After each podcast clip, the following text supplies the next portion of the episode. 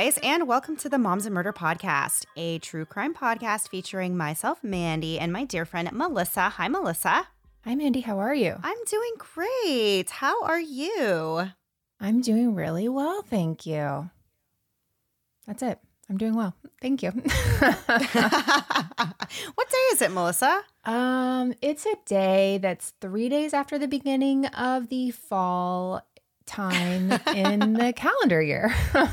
yes, it's also Saturday. yeah, Uh-huh, and uh-huh. it is it is your birthday. It is my birthday. Yay! Happy birthday to you. Keep going. I'm not going to sing. No, keep I'm gonna sing. no, seriously, happy birthday, Melissa. Thank you so much. yeah, it just kind of worked out that we got to record on your birthday, and um, I mean, so lucky. It's probably more exciting for me than it is for you, but happy to be here with you this morning and sharing this wonderful, sharing a part of this wonderful day with you. Thank you. I think I've managed to not acknowledge that I even have a birthday for four years on this podcast. you so have, yeah, yeah. You couldn't get away with it this time, yeah. that works. That works. Mandy, I'm so excited about this episode. People seem to really love the last week's and of course think this is a bananas story. And so I am excited to share the conclusion to this because wow, wow, wow. Like I can't believe more things can blow my mind in this story, but they really do. Me too. Me too. So, yes, we are back to our discussion on the strange death of Steven Mineo, the cult of Sherry Shriner, and the conspiracy belief that there are reptile humanoids plotting our demise while holding positions of power in our society. Last week, we dove right into this story and we learned a lot about this so called reptilian theory and how it was involved in a bewildering shooting that left Steven Mineo dead. It wasn't immediately clear how Stephen died, though, because his live in girlfriend, Barbara Rogers, gave a perplexing story to the police. Barbara was actually the one who dialed 911 that night in April of 2017, and she told the operator that there had been a horrific accident in which her boyfriend had forced a gun into her hands, pointed it at himself, and made her pull the trigger. If you missed part one of this story last week, then you will definitely want to go back and listen to that one before you go any further on this one. So, just a quick recap of where we left off last week. Barbara Rogers had been questioned by the police for hours immediately following the shooting. Her demeanor could be described as frightened, tired, confused, and really upset. Barbara told the officers that she and Stephen had been engaged in this ongoing feud with a cult run by a woman named Sherry Shriner. And the basis of this cult was that the lizard people who rule the world are out to get us all. Reptilians are the enemy, and it goes on and on. Barbara said that she and Stephen had been out for a few drinks at a local pub, and that when they returned home, Stephen insisted on going outside to practice shooting his gun. But when they got back inside the apartment, Stephen allegedly became distraught again over this cult drama and allegedly told Barbara to take the gun and shoot him with it. At first, Barbara said that Stephen was standing up when this happened, but evidence showed that he was actually sitting on the floor when he was shot, which Barbara later did change her story to reflect. At the end of part one, we concluded with officers feeling confident that Barb had shot Stephen on purpose and they felt comfortable charging her with his murder. But the investigation into Stephen's death was far from over, and things were not exactly as black and white as they seemed to be on paper. As the details of this case began to emerge, there was a connection made between this story and another story that happened five years earlier. On December 29, 2012, the body of a 22 year old woman named Kelly Pingilley was found in a snowy field in Waterloo Township, Michigan. Her coat was folded neatly next to her body, and there were indications that Kelly had died by suicide after taking a bottle of sleeping pills. A group of kids who were playing near the field decided to follow a set of footsteps they saw going into the field and made the heartbreaking discovery. As officers began to investigate the tragic death of this young woman, it became clear that there was a lot at play. Kelly was not a woman who had anything major in her background that would really help officers understand what had actually happened to her. According to interviews given in this six-part docu-series on Amazon called The Devil You Know, Kelly was very loved and very cherished by her family. She was the daughter of Laura and David, who both loved their daughter immensely. Kelly had a lot of friends and she had really great close relationships with them all. A group of four of them were kind of drawn together as a group of misfits. Kelly and her four closest friends would hang out together often, and they all loved really different things about Kelly. Her friend Rebecca admired how smart she was and how she excelled academically and understood things really easily and was even able to break those things down and help teach these concepts to her friends who may need help with them. One thing Kelly's friends have in common is that they all agreed that life would never be the same without their sweet friend Kelly. So, what happened that led to this apparent suicide of a woman who was, by all accounts, not suicidal? Without getting too far ahead of ourselves, you probably assumed where this is going already, and that Sherry Shriner's cult was somehow involved in Kelly's tragic death. And you would be right. During high school, Kelly's friends started to notice that Kelly was becoming increasingly interested in cults and conspiracy theories, and she was spending a lot of time on the internet reading about and researching these things. At first, Kelly would tell her friends about the theories that she found interesting, such as the whole can of worms that is the Illuminati. And Kelly would watch and show her friends videos demonstrating proof of Illuminati symbolism in the mainstream media and how they brainwash us through celebrities and entertainment. Things like that. We've all heard of these kind of theories. They're all they're everywhere right. on the internet. You can read about them. So Kelly also watched Sherry Shriner videos and she listened to her podcasts. It's thought that she was led to Sherry Shriner through her internet sleuthing about the Illuminati. You know how that goes. One rabbit hole leads to another. You get off on tangents. You're off researching something you never intended to be researching in the first place. It happens now, to me all the time. and now you're worried about your internet search history. Exactly, yes. exactly. So eventually, though, Kelly's beliefs escalated into thinking that she and her three closest friends were all actually angels. This was something that she came to the conclusion of after listening to Sherry speak on how there are these angels among us, and that people who have been through a lot of trauma are often these angels. And the reason they have such terrible things happen to them, according to Sherry, is because the evil forces of Satan are against the angels from the moment they're born. So their whole lives, they're just destined to have nothing but hardships and terrible things happening to them, which is a terrible thing to tell people who follow you. So, it's just awful that she even would put this kind right. of idea into people's heads. So Kelly told her friends about this, and they were like, kind of like, okay, you know, I don't think we're angels. I don't think, you know, but they weren't really they weren't really going to be argumentative with Kelly about this. Right. So, other friends of Kelly also learned about Sherry Shriner through Kelly, and they all agreed that whatever Sherry was preaching or teaching was weird and kind of preposterous in some degree. But at some point, according to her friend Brittany, everyone just accepted that this was like Kelly's religion now. And they understood that everybody believes in different things and they wanted to be respectful and supportive of their friend. Brittany said it was after Kelly's parents got divorced that Kelly started to seek outlets to help in her faith, and that's how she got hooked on Sherry Shriner. Eventually, Kelly became so involved with Sherry that she actually offered herself up to transcribe Sherry's podcasts and her radio show for free, which don't Whoa. ever, ever do that, people. That is so much work. I cannot imagine doing something like that for free. Oh my, there's and there's nobody I love that much that I would do that for free. That's a lot of time spent. Not even us. Not even I would. Not even us. I, well, well, then I wouldn't be doing it for free technically. But true, true, true, true.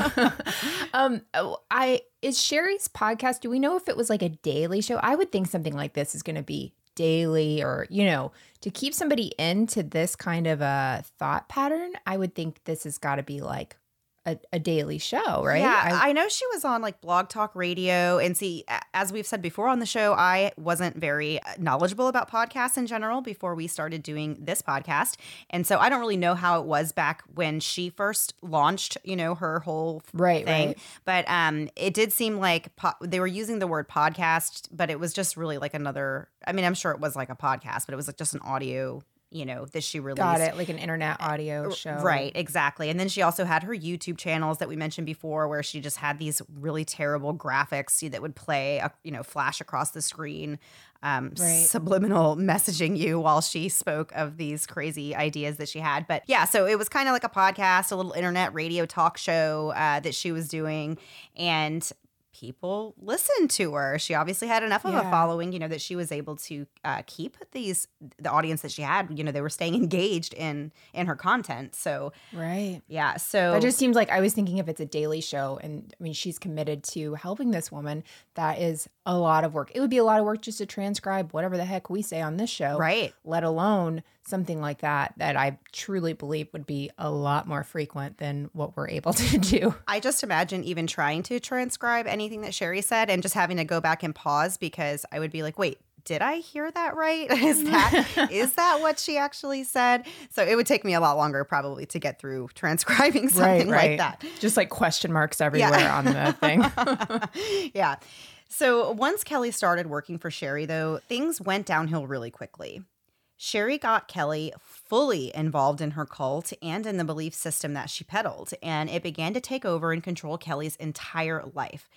Keep in mind, Kelly's only in her early 20s at this point. So she's, you know, 22 as an adult, but you're still very young and very impressionable, especially with adults in your life that you look up to and that you, you know, you aspire to be like them. So Kelly is still at a very impressionable time in her life.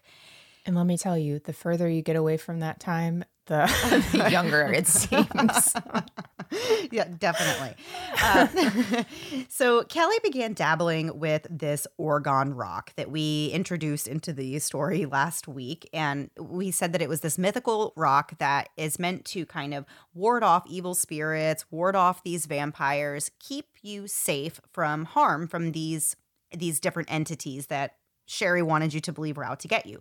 So the Orgone Rock, I don't think I actually mentioned. Everyone's probably like, well, what is it? You know, what actually is it? So it's actually a bunch of different things. Um, I don't have the information directly in front of me. I'm just kind of going off of memory from last week's research, but it's like people can make this. Sherry actually had instructional like videos on her websites about how you can make your own Orgone Rock, which then leads the you know lends the question like what is so special about it Right. you know if i can just cook this up in my you know in my garage or whatever but it's like just rock pieces of rock with like you can put it into like a mold and then you pour cement i don't know it's just a bunch of rock basically hardened Huh. together like a bunch of flecks of things little pieces of silver and like just a bunch of ran- it's like scrap metal put into concrete and like that's Right. it that's your special thing that's saving you from all of these you know evil spirits and stuff so kelly began dabbling in this and as i said before people took this very seriously so they really believed in this orgone rock and the power that they you know felt that it had so Kelly started not only using the Orgone Rock to protect herself, but she also was offering some pieces of Orgone Rock to her friends because she felt that they needed protection as well.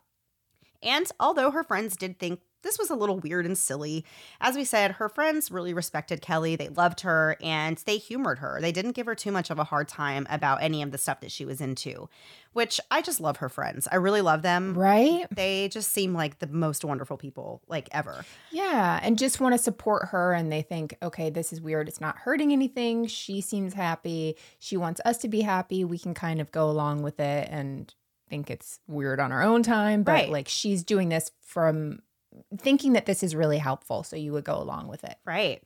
So, but at this point, though, Sherry had a very strong hold on Kelly. Her friends really didn't know. They, they, on the outside, they thought she was still Kelly and she was still hanging out with them. And her life still seemed to be pretty much the same, other than she was really interested in these internet things that she was reading about. Right. It wasn't until after Kelly died by suicide that her friends and family really learned the extent of it. And we're going to get into so many more details of this after a quick break to hear a word from this week's sponsors.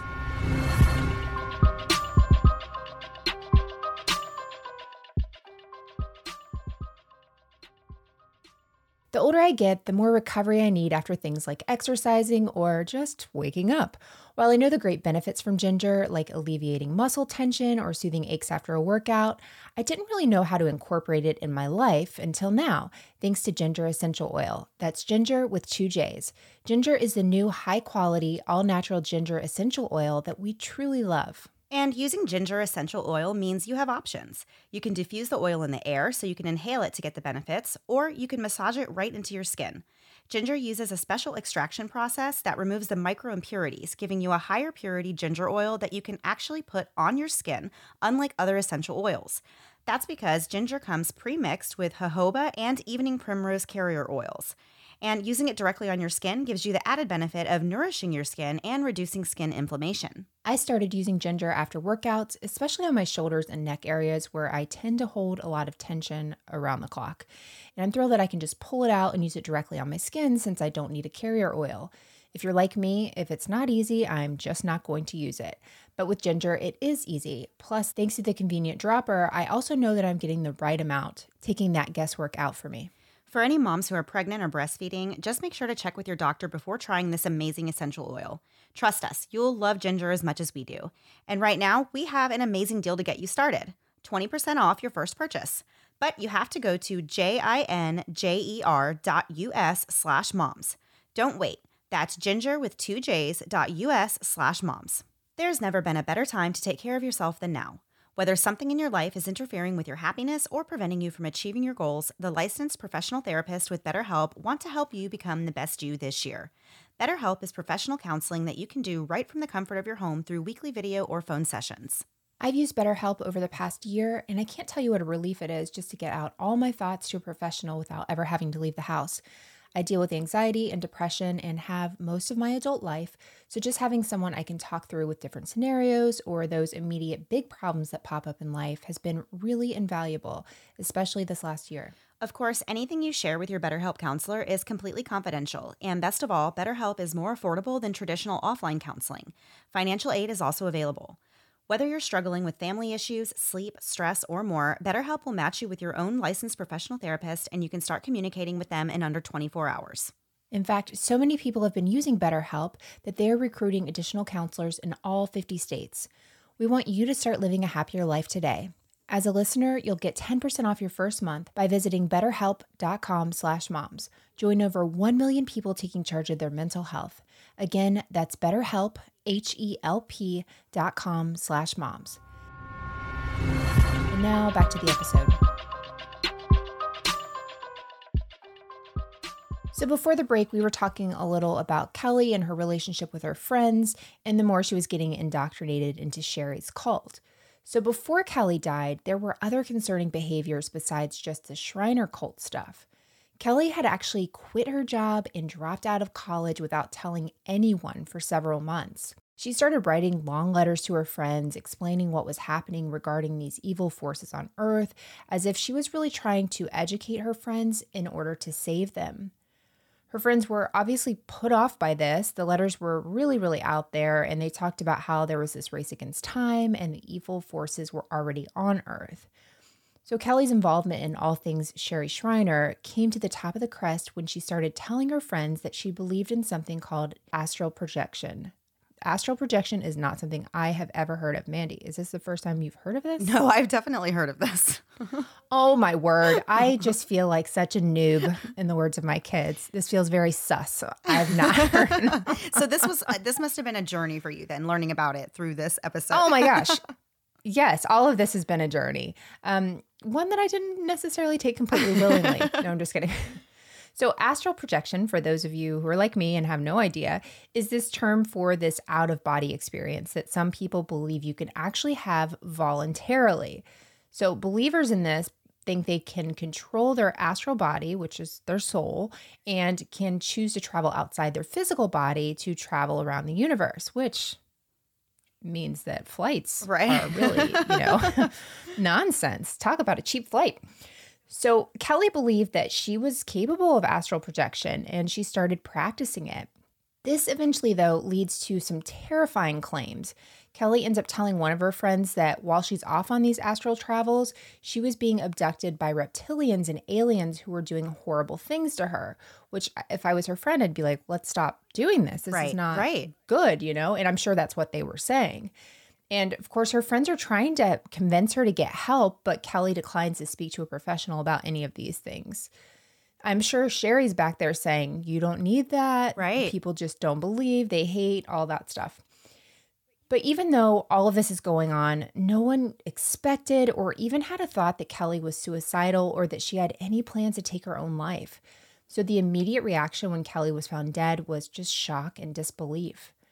The evidence that was found at the scene and an investigation into her last days painted this picture to officers what they believe had happened.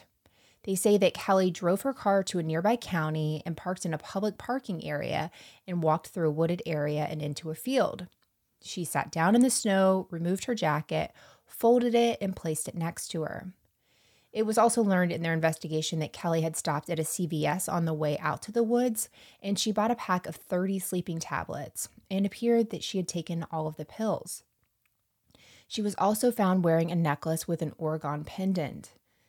Near where Kelly had parked her car that night, officers found a white bag that was full of all the journals that Kelly had been keeping. After Kelly's tragic death, her friends and family began to discover the depths of the things that Kelly had been investing her time in.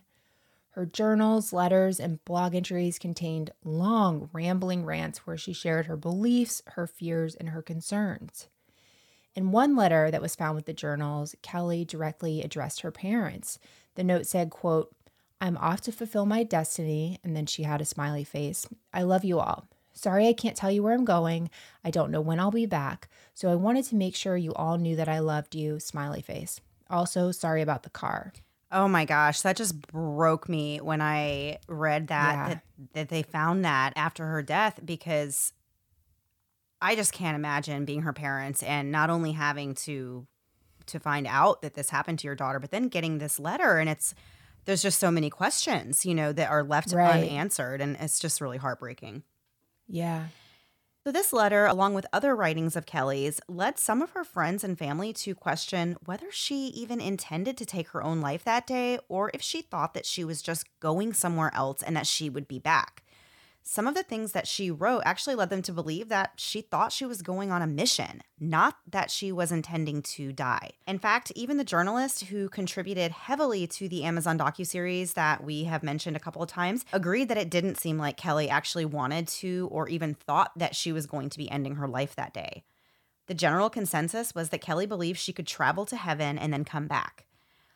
Unsurprisingly, Sherry Shriner preached about exactly this type of thing. She claimed that there were angels in the flesh who've been sent here to be the Lord's army on earth, and how these individuals have ability to travel between heaven and earth. And additionally, Sherry would send her followers on these missions where they would go to New York or to Kentucky to battle what she said was the New World Order. Hold on. Uh-huh. New York, I understand. Uh huh. Kentucky. I don't. I know. I.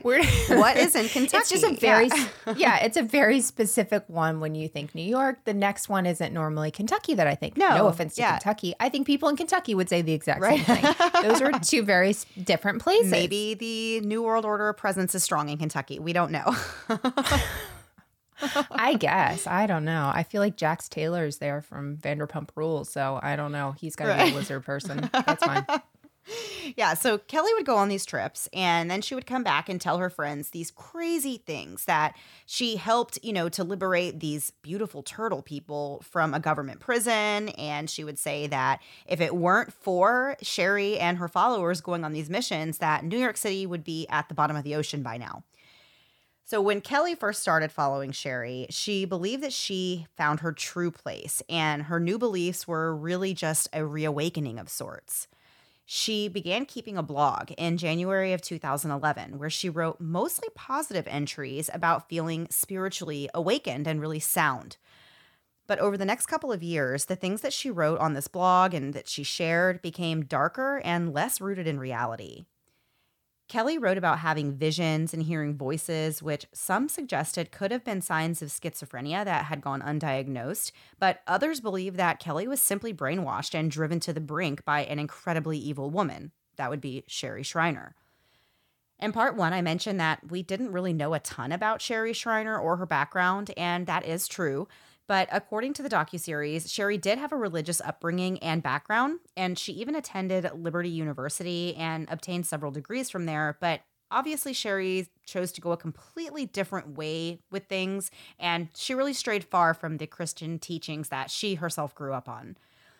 Sherry would tell her followers things that were simply just not true, such as that they were angels, as we mentioned, and that they had some magic powers and were capable of reaching a higher level of spirituality than everybody else.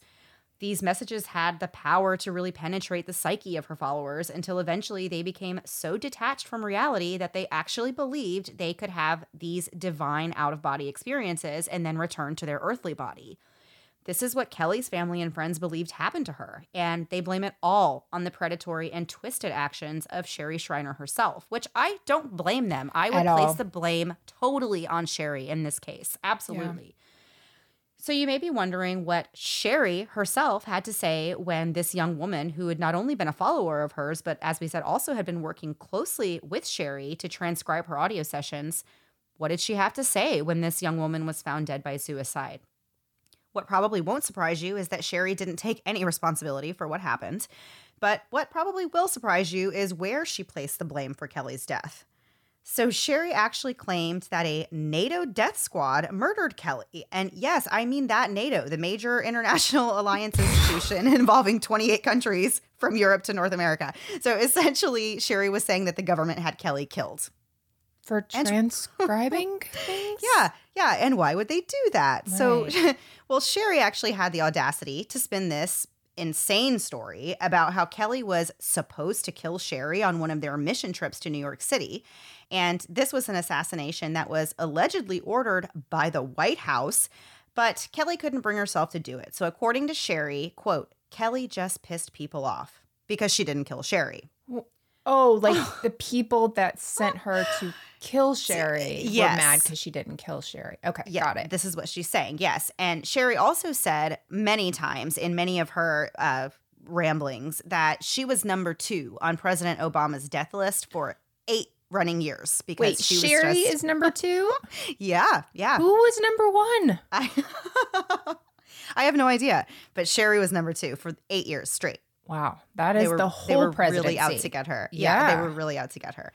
Uh, so, furthermore, Sherry used the tragic loss of Kelly's life to assert even more control over her followers by inciting more fear that Kelly's death was proof that the reptilians, aka the people in government, truly were out to get them and that there would be more strange deaths like Kelly's. So Sherry said that she needed her little tribe to rise up now more than ever against what she called the quote, alien new age.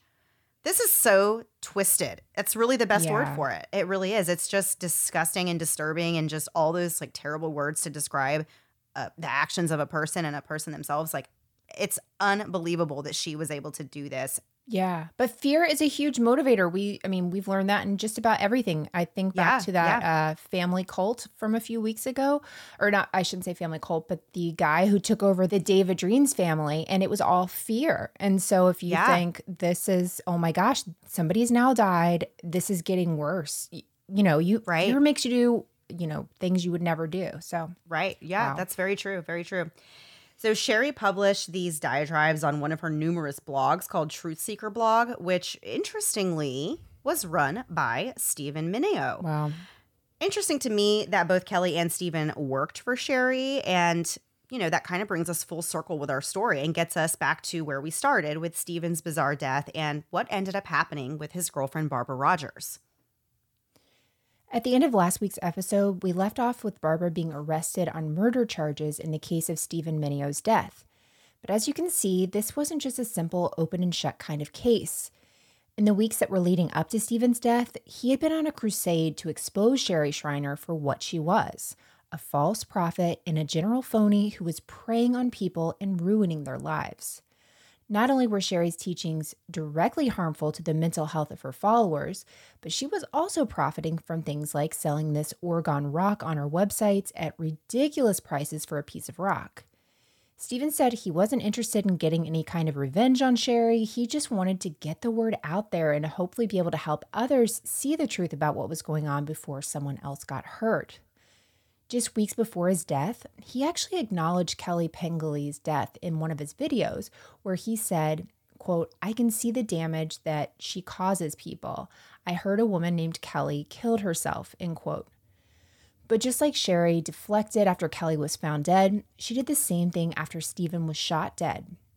Not long after the word got out, Sherry released a video where she immediately went on the attack against Barbara, saying that she, quote, morphed her huge teeth out, end quote, before she killed Stephen. So I guess becoming a lizard before she killed Stephen. I guess. What a crazy thing. Just crazy things to say, just Yeah. to put out there. Just bananas. Well, you can picture it, right? Like this like cartoonish image of s- that happening thanks to movies and stuff. So I can see if you're freaking out like, oh my gosh, if that happened, if I truly believe Right. that, like that's terrifying. Yeah, yeah, for sure. She claimed that God had spoken directly to her, which was nice of him to talk to her and not the officers, and told her exactly what happened that night in the little apartment where Stephen was killed. And she placed the blame solely on Barb, who she said she had tried to warn Stephen about for years. Sherry claimed that Barb was most likely, quote unquote, triggered to murder Stephen after the two of them watched a Resident Evil movie, which Sherry said, quote, drew out a demon inside of her, end quote. This is just so ridiculous beyond words. That's Yeah. it. There's, Yeah, there's no no- words. it's so ridiculous. You said it beyond Yeah. words. yeah, it. I mean, this is just like pulling pulling at straws. This is just absolutely. I, I don't know. So Sherry was invited on talk shows and news radio shows following Steven's death. And in an interview with WILK News Radio on July 19th, 2017, Sherry said that she was not a cult leader and that she simply loved and served the Lord. And she claimed in this interview that Barb was a practicing Wiccan witch who had killed people before. So not only is this accidentally crazy, you know, thing happened with Steven, but she's done this before. And the radio host said basically, "Hey, you can't say that. That's not true." And Right. Sherry was like, "Well, the police need to investigate her." Which, Yeah. wow, Yeah, it was. I, I listened to the clip there where she was going off about this, about all Uh-huh. these things that she allegedly just knew about Barb, that she had been, you know, she was a murderous woman, had killed many people before, and and yeah, the the host of the show. This was not on Sherry's personal, um, Right. you know, channels and platforms. This was on a real live radio, and the you know the radio host was like. Okay, yeah, she had like she has not killed other people. There is no proof of that or anything to suggest that. Like you can't just come on here and mm. say that, you know, like what are you talking about? But like this is just going to show the level that Sherry like she was committed to her story and what she believed and she was just going to share it with everybody who was willing to listen. right. And as this investigation did start to heat up, Barb's family said they really weren't included in any of it or kept in the loop at all. Her ex husband and father of her kids had to find out things from YouTube videos and the news coverage. He said no one really ever came to talk to them or interview them, which I feel like, especially in this case, would have been so important based on what he went through with Barb and, you know, Yes. her decline that it would have been important to have all the information as it is with any case but this one it feels like extra important Right. Yeah, I agree.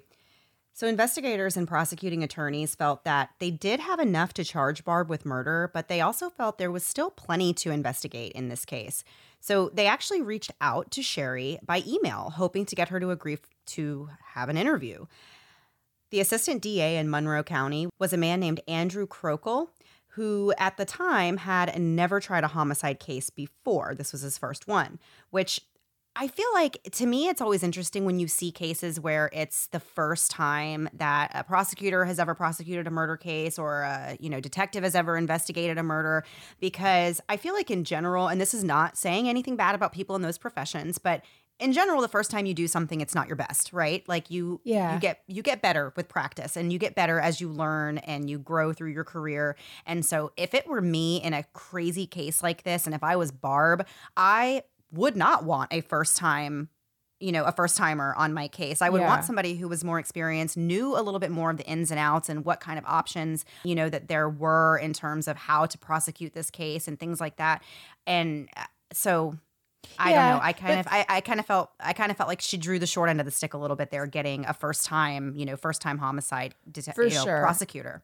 of course that doesn't mean first time like they've never done it just maybe first time they've led it like obviously Right, they've done all right. that but i get it like i definitely don't want to advertise to me if this is your first time just don't tell me Right. i don't want to know that because i'm never going to be able to get that out of my head but yeah it would it would stink especially for the prosecution so i mean she can't do anything about that it's just that's who you got Right, and that's right. just you're stuck with it Right.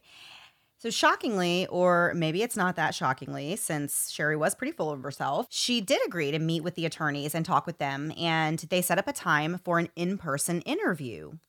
But in a twist no one saw coming, Sherry Shriner unexpectedly dropped dead in January of 2018 before this interview could ever take place. So, Sherry allegedly died of a heart attack, and some people have their own conspiracies about the fact that she died when she did, but Right. she was she really wasn't like super healthy. She was actually quite unwell. She had a lot of health issues. She was a heavy smoker and apparently had had heart attacks in the past and you know it really isn't that surprising that she died of one but the timing is definitely a little strange and un- it's kind of unfortunate really when you think about it because Yeah. she died at a time where now no one would ever be able to speak to her, you know, directly about Right. these things. So Sherry used to explain away any absences due to her illnesses and um, her health problems by saying that Satan was making her sick. Of course, it always comes Sure, back sure. to this idea, right? That the evil forces are out to get her and that, you know, they're trying to kill her. And she even once said that she never lived her life as if she was going to be here six months from now or a year from now. She was just set on getting things done while she was here and while she could. So investigators had to really press on with their case without Sherry's input, whatever that would have been worth, you know, in the first place. It's truly hard to describe what Sherry's followers were like and what the reaction was to her death um, among her community. Most of her followers actually continued to applaud her efforts and they vowed to continue in her mission. The cult of Sherry Shriner managed to take her sudden death and spin it in a way that bolstered their existing beliefs.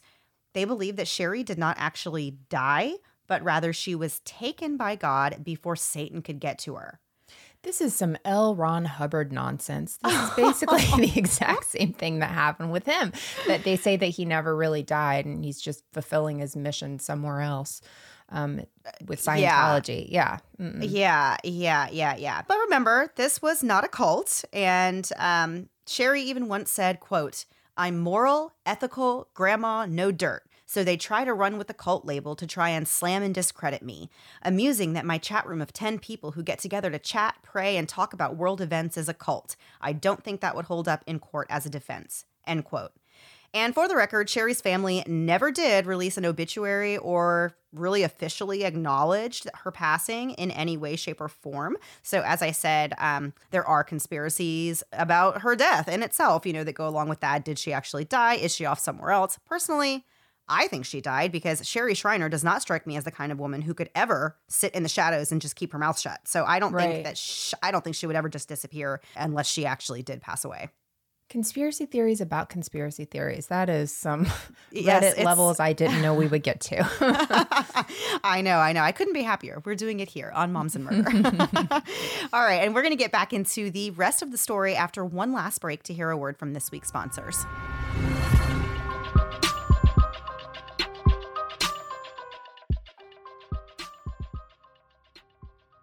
For me, the feeling of being too hot puts me into a full tizzy. When I feel myself getting irritable for seemingly no reason, the first thing I do is knock the AC down a few degrees. And I know firsthand that not being thermally comfortable can absolutely affect your mood, which is why I now turn to my Embr Wave. By simply pressing a button on my Embr Wave smart wristband, I can immediately have a cooling or warming sensation on my wrist. The sensation you get from Embr Wave is really an inside job. Embr Wave works with your brain and body to help make you feel more comfortable in a matter of minutes. The idea is actually based on the science of how your brain and body respond to temperature sensations. For me, the best way to explain how Embr Wave works is to say it's magic. But the second best way is to imagine that feeling of being really cold, but then you're holding a warm cup of coffee, or at night when you flip the pillow to the cool side. Embr Wave works to give you those sensations. Embr Wave uses thermal sensations and delivers a brand new category of safe, non invasive, and natural solutions that help to leverage the body's response to temperature. So, whether you're wanting to help control hot flashes, sleep better, manage stressful moments, or more, Embr Wave has you covered. When I'm feeling like my insides are on fire, I simply press a button on my Embr Wave and immediately get the sensation of coolness, helping me to keep my cool. You can try Embr Wave risk-free for 30 days. Embr is offering our listeners $50 off. To get this limited time offer, go to embrwave.com slash moms and the discount will automatically be applied at checkout. That's $50 off your order today. Go to embrwave.com slash moms. Making the decision to live a healthier lifestyle can feel really overwhelming, which is why having tools to help you is key in any new program, and why I'm a big believer in Noom. Unlike other programs, Noom uses a cognitive behavioral approach that actually helps me learn more about why I eat the way I do and how to make changes to improve how I'm eating without being on a restrictive diet. Noom knows we are all different and one size does not fit all. Whatever your goals are, Noom can personalize a weight loss program that's tailored to you. And if you're looking for results, Noom is where it's at, with 80% of Noom users actually finishing the program and over 60% of them sticking with their goals for at least a year. I'm part of the over one year crowd, and it's the first time in my life I've stuck with a program that actually works and I feel good about. With Noom, if it's a birthday, I eat a piece of cake and I don't feel bad about it. There's no guilt, it's just cake. So there's not this extreme way of eating that I've had on other programs where if I eat the cake, I have to start all over and I've failed. For me, I want to feel better, and that's really my goal with Noom. And if I feel like I'm going off the rails completely, I'm able to connect with my empathetic Noom specialist for a pick me up. The Noom app also gives me access to tons of lessons about food, things we never learned in school, and using Noom for just 10 minutes a day has really changed my way of thinking of food as fuel and not my enemy. Start building better habits for healthier long-term results. Sign up for your trial at noom.com/moms. Again, sign up for your trial today at noom.com slash moms. That's N-O-O-M dot com slash moms. It's been a while since I've had a baby of my own, and some days I miss it so much. The baby cuddles and baby smiles, but when it comes to diaper rashes, not so much. I remember the first time my oldest had a diaper rash, I was really devastated. Here's this tiny thing totally dependent on me, and now she's fussy and obviously uncomfortable, and I'm supposed to have the answers. Well, with time and treatment, it went away, but what I really wanted was to avoid it altogether. And now, baby butts rejoice. New Huggies Skin Essentials are here, a brand new dermatologist approved line of diapers, wipes, and pull ups training pants, all designed with baby's sensitive skin in mind. The wipes are thick and have zero harsh ingredients for a great, gentle clean. Pull Up Skin Essentials has got your big kid covered too, with a training pant that's ultra soft and breathable to help protect sensitive skin throughout potty training. Whether you're a first time parent or a seasoned pro, make it easy on yourself and your baby with Huggies. Learn more at Huggies.com. Once again, head to Huggies.com to learn more. And now back to the episode.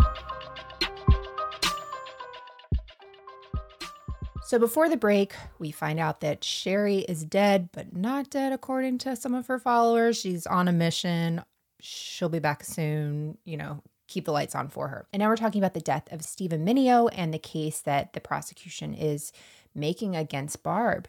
And prosecutors really have only one goal in this case, and it's to prove that Barb had murdered Steven on purpose and in cold blood, and then they could lock her up for life. Defense attorneys were, of course, trying to prove that Barb did not have any intent to shoot Steven and that the whole thing was an accident. One of the expert witnesses that the defense team used was a ballistics expert named Emanuel Capelson. He was also an expert on use of force. His role for the defense was to take a look at all the evidence, the photographs of the crime scene, and to analyze them to determine whether or not Barb's story was true. Basically, they just need to figure out did this happen the way that she said it did. So, one of the tests that Emanuel conducted was a recreation of the moment the gun was fired. So, they have a gun placed into a woman's hand while a man put his hands around hers and squeezed the trigger, just like Barb said happened.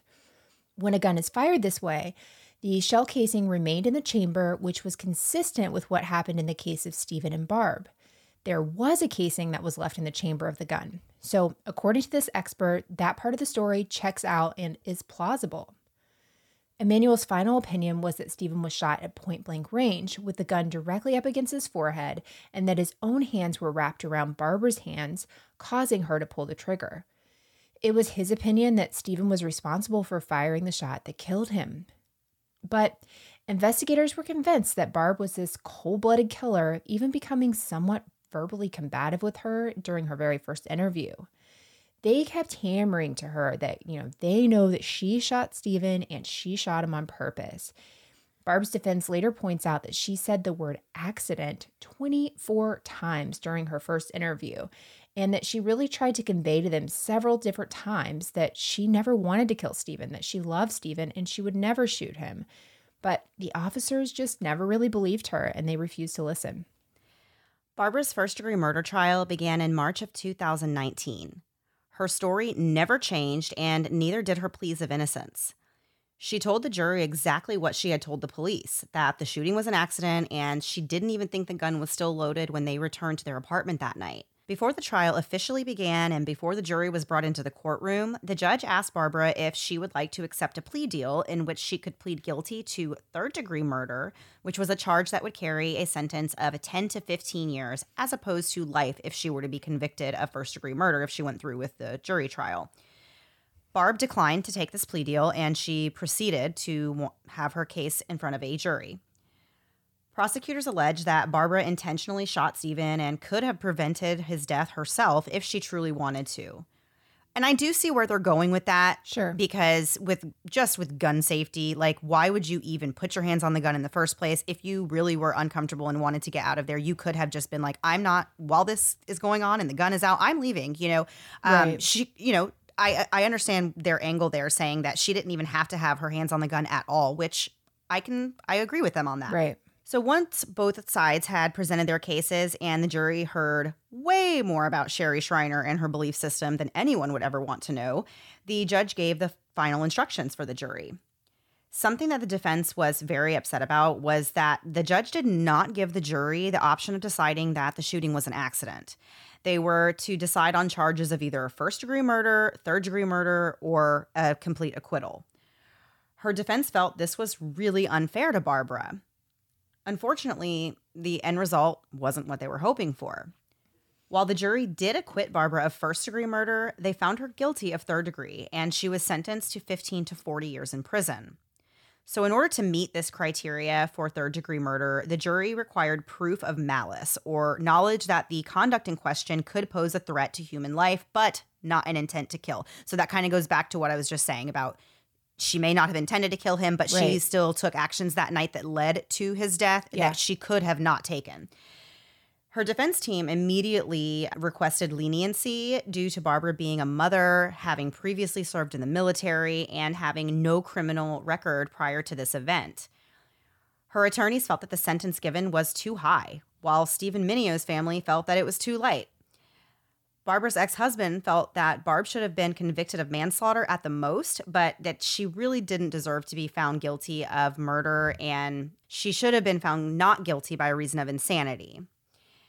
Barbara's daughter Alina spoke really emotionally in the docuseries about her feelings regarding her mom being a convicted murderer and she says that it's just really hard for her to imagine that this is the reality and that her mom chose to live this life, you know, of conspiracy and live in fear and live in this tiny apartment with this guy in Pennsylvania and it was so different from the life that she could have had with her family in Florida and with her daughter. So her daughter says that's been like the hardest thing for her to accept. Um, but her family pretty much seems to think that, as far as the cold-blooded killer narrative goes, um, that that's just not Right. how. That's not the way that it is in this case. Yeah, and I mean, I feel so much for her daughter. That that would be so tough, but I do think so much was just they were preyed on by Sherry. Yeah. And, you know, oh, it just makes me so mad. So, a case like this certainly brings about a lot of emotion and hard to handle feelings, and the third degree murder conviction led to some mixed reactions. Prosecutors wished that she would have been given more, but they said they understood why the judge did what she did. Steven Mineo's mother was far more upset, saying, quote, What happened to my son is permanent. Her sentence should be permanent. It was totally unfair, end quote. Others thought that this death was a very strange and very tragic accident, but that Barb wasn't a cold blooded killer who belonged behind bars for the rest of her life. Many people, including her defense team, felt that she posed no threat to anyone. Unfortunately, this is just one of those cases where justice served doesn't quite feel like justice served. Yes, someone did answer and pay for Steven's death, but it's not a very satisfying outcome when you take all this cult stuff into account and the fact that Sherry Shriner didn't even make it around long enough to answer for herself. So Barbara was sent to the Pennsylvania State Correctional Institute at Cambridge Springs to serve her sentence. Barbara did seek an appeal and tried to get a new trial on the grounds that the evidence that was presented in this first trial did not support the conviction she received, and that the judge who presided over the trial should have allowed the jury to consider a lesser charge of involuntary manslaughter, arguing that the shooting was a quote unquote reckless act and not a premeditated murder, which I agree. Involuntary manslaughter sounds Yes. makes the most sense to me in this story. Me too. Barbara also said that when she was first taken for questioning, she was in such a shocked and disoriented state that she would have been unable to even give a trustworthy or accurate account of what happened that night. She felt her punishment was too severe when taking other things into account, such as her mental health issues. A new judge read over her request for an appeal and determined that Barbara did not have the grounds for one at all.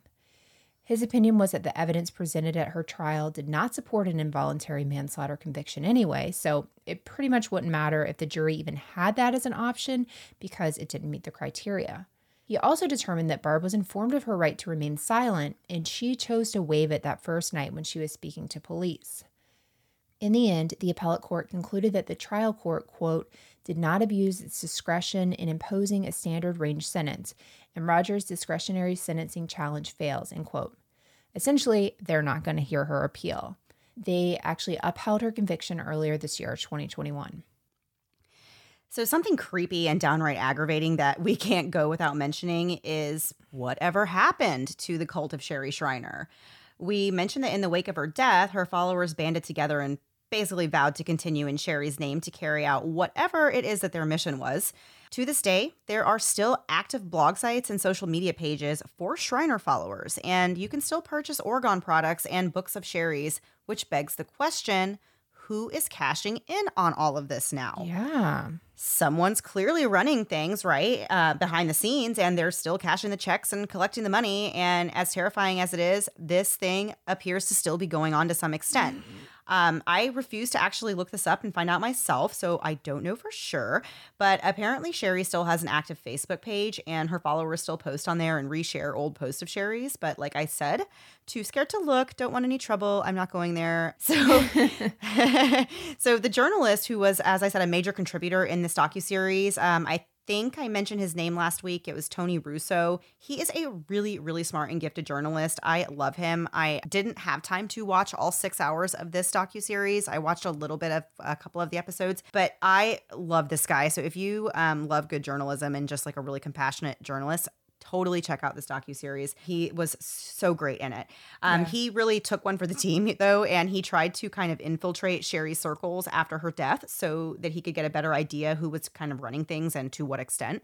So he went on there and he followed Sherry's Facebook page, and he noticed that the same few people were the most vocal and active, and he determined that there was this kind of hierarchy now, and it goes something like this. So at the top of the hierarchy, you would have had Sherry, and then you have her daughter Melanie and then there are two other women that appear to be in the picture a lady named Marianne and a lady named Beverly. And so Tony Russo, as I said, determined that these were kind of the main people um, her right. daughter Melanie, and then these other two women were the ones kind of running things. He came to this conclusion because he noticed that Melanie, the daughter, was responding um, to things from her own social accounts and from Sherry's account. So that led him to believe obviously that her daughter is the one running the social right. media pages at least that one so the ministry if you want to call it that, continues to gain new followers. No, I know. I, I would, I would really rather not. Um, but it continues to gain new followers even to this day. And something they touched on a little bit is uh, in the docu series is that you know there's this really booming kind of growth in interest in conspiracy theories right now. And you know, we mentioned in the first part of this that there were so many people, you know, how many, I think it was 12 million that believed in some alien reptile conspiracy theory. And his numbers are actually growing, which is like so shocking. And so it makes me wonder are the numbers actually growing or is it just people like me who are like, let's go waste a bunch of time and like look into this like crazy right. stuff? And that's how, you know what I mean? Like maybe there's more traffic on these videos and stuff. I don't know if that means it's actually growing, but um, uh, I don't know. I just I can't. I, I refuse to believe that it's a growing movement. I'm with you. So, for one final thought in this case, Barbara's ex husband said that he wants the world to know that Barbara is not a monster and what happened is absolutely terrible, but that Barbara had got caught up in something that was way beyond her. And he said, quote, My kid's mom is really just a very timid person who is very mixed up and she needs help, end quote. Mm. And uh, as I said, there's a lot of information out there on this case, and you could have a heyday really just going down all of the different rabbit holes with this one. But after watching some of the police interview footage, listening to that 911 call, just listening to Barb's family talk about the things that happened to her and kind of her general decline in life. I feel terrible for Steven Mineo's family. I feel Yeah. terrible for Barb's family. I just I feel terrible for anybody who has gotten caught up in something like this in a Sherry Shriner kind of situation. It's right. like we said, it's not you know it is it's justice served, but is it really you know at the end of the day it's just very Yeah. it's terrible. Nobody's going to get what they want in this story. It's just somebody's lost their life and somebody's having to pay for it. It's it's really sad. Um, I will say after we posted the first part in our Patreon, a couple people mentioned that there is a podcast called the Opportunist Podcast, and I think it's like a whole series. I haven't listened Oh. to it. I'm assuming you haven't listened. Well, I No, know you haven't listened to it either. Um, but anyway, I want to check it out after. I wanted to wait, of course, until we were done doing our two parts to hear that, but that must be even more in depth. So if you enjoyed this, that might be a good one to check out um, as well. I'm interested to see what else um, they have because I'm very interested in, in this story. Yeah, definitely. All right, Melissa, I think that's it for our two part episode on the cult of Sherry Shriner. So um, before we get out of here for this week, we are going to do a little last thing before we go. And this week, I have something for you. Yay! I'm excited. Yeah, we've been kind of like switching back and forth a little bit lately, so it's been kind of nice. Okay, so we're gonna do a little autumn or fall would you rather. I don't have too many. I only have a few, so we'll do uh we'll do these and see what you would rather. Okay. I feel like Okay. I got the rules. Let's go. These these are going to be very very tough questions for you. Ooh, Okay, okay.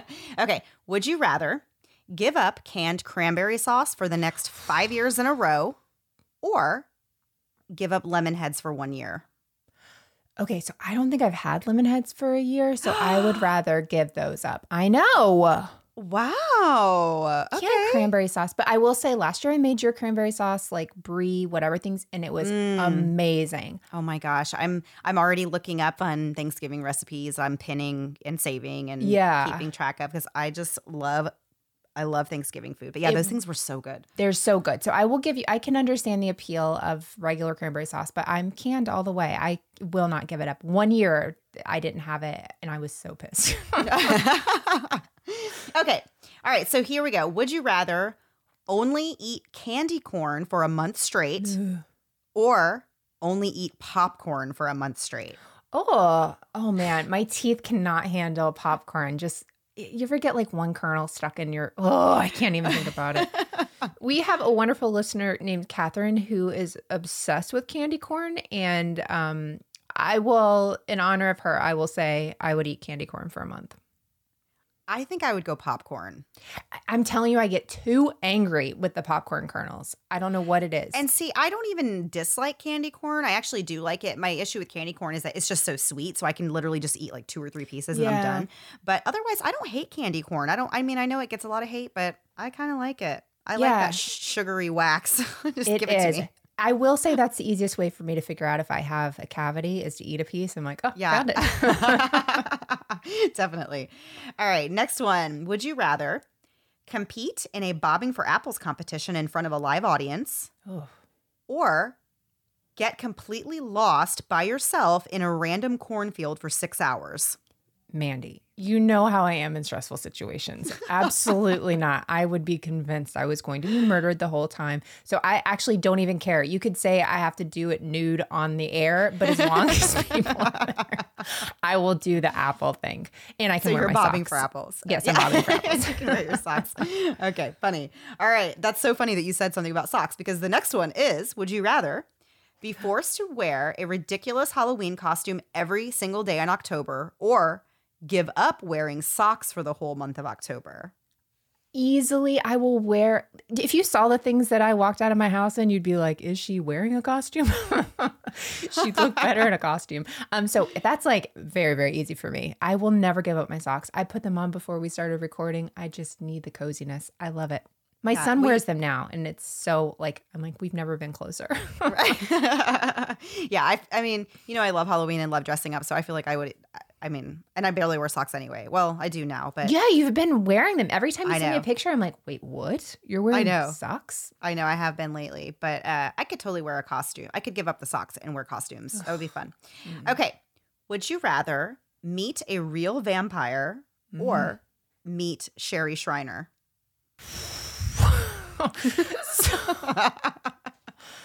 Um, hmm. Uh, actually, I think I would rather meet Sherry Shriner. Well, yeah, I think I'd rather meet Sherry Shriner. I think I would too. Than a real vampire. Yeah. I'm so like I just think I would have a lot to offer a real vampire. They can never find my veins, so I feel like I'd be a challenge for, you know, a vampire. So I don't want to do that. Yeah, yeah, yeah. Okay, last one, last one. All right, would you rather go pumpkin picking at a haunted farm or Girl. or listen to Rick Astley's Never Gonna Give You Up on repeat for 48 hours straight? Honestly, listen to Rick Astley. I miss him. He hasn't been a part of my life for a while. you gave him up. I did not. He was taken from me. My son's on to something else now. It's just something. Your son gave him up. Yeah. Apparently he can. While Rick Astley can't give you up, my son can. awesome. those All were. Well, that yeah. Well, that is where we're going to leave things off then for this week. Uh, Melissa, a very happy birthday to you. Another trip around the sun. I'm so happy that you are here on this earth and that Thank we you. do this thing, that we do this podcast thing together. Yes, thank you so much. It means a lot to me. We will be back next week. Um, and if you, in the meantime, you can find us on social media. We never really plug that, but we're on Twitter, Facebook, Instagram. We're not on Facebook that much, I have to be honest, but Twitter and Instagram, you can find us there. Um, if you haven't left a review of the show, can I do that thing where people do on my birthday? Like, for my birthday, will you leave a review? Right. Um, if you want to leave a nice review, uh, that would be awesome. What else can I try and get out of this? Right. Mm, Yeah. Get it while you get it while you can. yeah, we have a Patreon page if you want to listen. no, we oh yeah, do and like we do ad- have a new we have a new Okay. Patreon coming out soon. Um, for our yes. September Patreon will be coming out um later this week. So yeah, so check that that, out if you're interested. Video because Yes. we don't know why, but it's video. I'm so excited. I got a ring light, so I'll be perfectly lit. Yes. I'm trying to up my game with our video quality. So we're going to see how it goes. We're still testing all the things out. So if you get in now, you can watch us flounder for a few months before we figure it out. yeah, or ever figure it out. So yeah, do Right. that and uh yeah. Um oh, oh criminality. We I did a new episode this week. I'm really trying to pull out all my stops on uh the assistant that like tried to kill David Spade. It's crazy. Um, Oh. but if you want to listen to that, that is a fun one. Awesome. Sounds great. Well, we will see you guys back next week, same time, same place, new story. Have a great week. Bye. Thanks so much for listening to the Moms and Murder podcast. Make sure to check back with us next week for a new episode. You can also find us at momsandmurder.com where you can connect with us via social media. Please make sure you subscribe and give us five stars because giving us four stars would be a crime. Thanks so much.